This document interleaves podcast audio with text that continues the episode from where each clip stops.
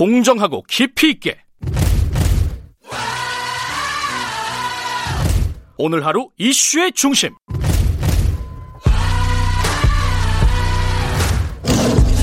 김경래의 최강 시사.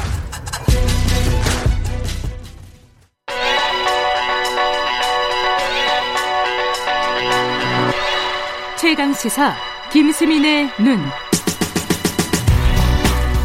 네, 김수민의 눈, 김수민 평론가 나와 계십니다. 안녕하세요. 네, 반갑습니다. 인사 얘기 좀 해보죠. 청와대 인사. 어, 지금 뭐 바뀐 사람도 바뀐 사람이지만 유임된 사람, 네. 비서실장 등등.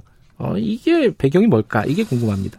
일단 유임이 명확하게 앞으로도 계속 유임이다 이런 의미는 아닌 것 같고요. 음. 향후에 전국 추이도 지켜봐야 될 것 같고 네. 어, 거꾸로 좀 생각을 해보면 왜세 명부터 교체되었는가? 정무수석, 민정수석, 시민사회수석 네. 이 자리들은 이제 어떻게 보면 정무적인 성격이 더 강하다. 국민소통수석이나 인사수석보다는 음. 그래서 방향이 합치하면 언제든지 임명할 수 있는 인사이다라고 볼 수도 있을 것 같아요.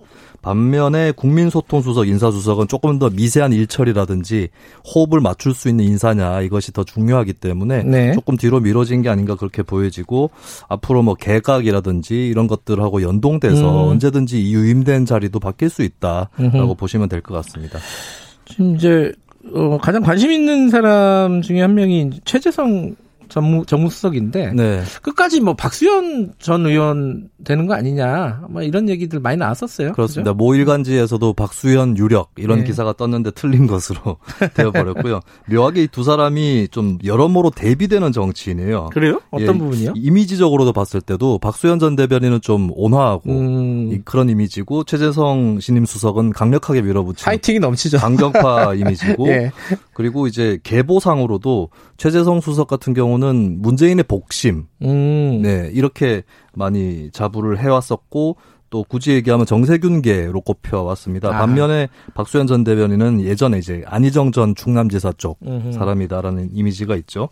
근데 아마도 박수현 전 대변인은 초선 국회의원이고, 네. 예, 초선이었었고 최재성 전 의원은 사선이었거든요. 음. 국회 전략에서는 조금 더 낫지 않을까라고 판단을 했던 것 같고 그리고 박수현 전 대변인은 국민소통 수석 하마평에 또 오르고 있기 때문에 아. 예, 청와대 기원 가능성이 없어진 것은 아니다라고 볼 수가 대변인을 있겠습니다. 또 했으니까요. 네. 음.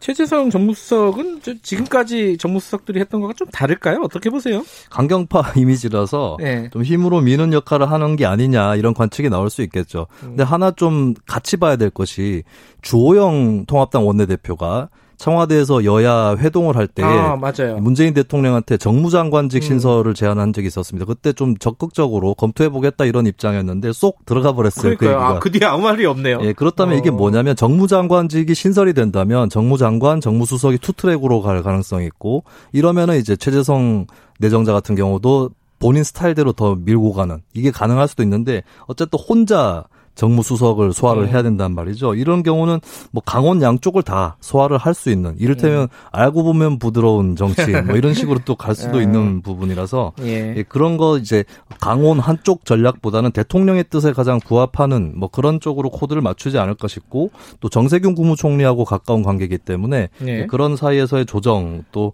어느 정도 역할을 할 수 있을 것으로 봅니다. 음, 사람으로 보면 최재성 의원이 대중적으로 많이 알려지긴 했는데 자리로 보면은 제일 관심 있는 자리가 사실 민정수석이에요. 네, 그렇습니다. 김종훈 수석은 좀 의외다 이런 평가도 있죠. 그렇습니다. 신현수 전 국정원 기조실장하고 김호수 전 법무부 장관이 유- 유력하다 이런 음. 보도가 나왔었는데 두 사람이 다 검찰 출신이에요. 그런데 문재인 정부의 애초 방침이 검찰 출신을 민정수석으로 임명하지 않겠다라는 거였고 그 기조를 지켜가려고 하는 것 같습니다. 네. 그리고 사실은 어느새부턴가 문재인 정부의 민정수석 기용의 스타일이 달라졌다라고 볼 수가 어떻게요? 있겠어요. 그러니까 초대 수석이었던 조국 전 수석 같은 경우는 청와대 청원 답변자로 나선다거나 음. 개헌안 발표를 한다거나 이런 대변인적 기능까지 같이 맡았던 네. 굉장히 전면화된 그런 모습을 보여줬다면 김조원 전 수석은 조용한 민정수석의 음. 이미지였죠. 네. 그리고 이번에 이제 김종호 수석도 마찬가지로 감사원 출신인데 이것은 뭐 검찰을 어떻게 지휘를 한다거나 권력기관을 관할한다 이런 의미보다는 공직기강이라든지 인사검증적으로 더 초점을 맞추겠다라고 하는 그런 신호일 수 있습니다. 그래서 아무래도 현재 가장 뜨거운 이슈라고 볼 수 있는 검찰 문제는 청와대 민정수석실보다는 여당이나 추미애 법무부 장관 쪽으로 무게가 실리지 않을까 음. 그렇게 전망을 해봅니다. 김재남 지금 시민사회 수석 같은 경우는 정의당 출신이잖아요. 그렇습니다.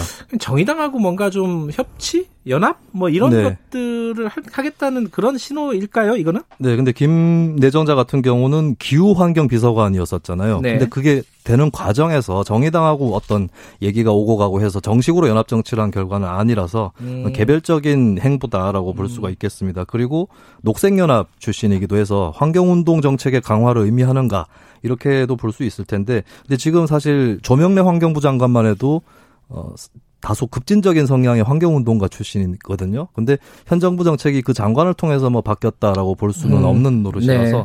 그리고 이제 시민사회 수석 같은 경우는 정책 을 직접적으로 입안하기보다는 시민사회 단체하고 소통 이런 것들이 주요 목적이라서 어, 이 접촉은 좀 강화할 것이다라는 음. 명확한 시그널은 될 수 있을 것 같습니다. 일단 문재인 정부 입장에서 현재 지지율이 하락세인데 진보 개혁적인 시민사회 단체를 우군으로 보고 여기를 좀 같이 유대를 강화해야겠다 이런 전략은 갖고 있는 것 같아요. 노영민 실장이 저 이제 유임이 된 건데 아까 네. 말씀하셨잖아요. 유임이 뭐 계속 유임이 된다는 보장은 아니다.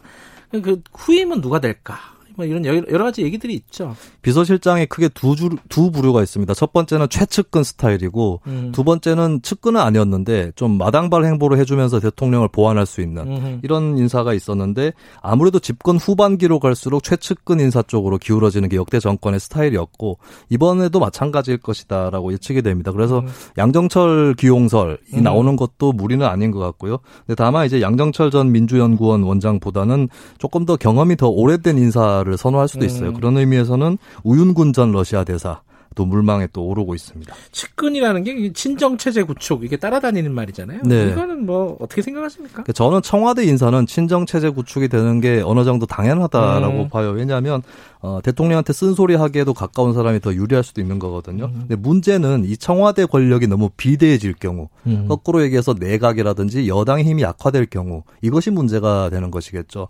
저는 그런 의미에서 청와대 인사가 누구냐 이것보다 더 중요한 것은 여당과 내각 행정부가 어느 정도의 적극성과 주도성을 갖고 국정을 운영하느냐 이것이 더 중요한 문제다라고 봅니다. 알겠습니다. 어, 인사가 좀 정리가 되는 것 같네요. 그렇습니다. 고맙습니다. 예, 감사합니다. 김수민 평론가였습니다. 자, 2부는 여기까지고요. 3부에서는 유튜버들 뒷광고 논란 이걸 좀 다뤄볼게요. 일부 지역국에서는 해당 지역 방송 보내드립니다.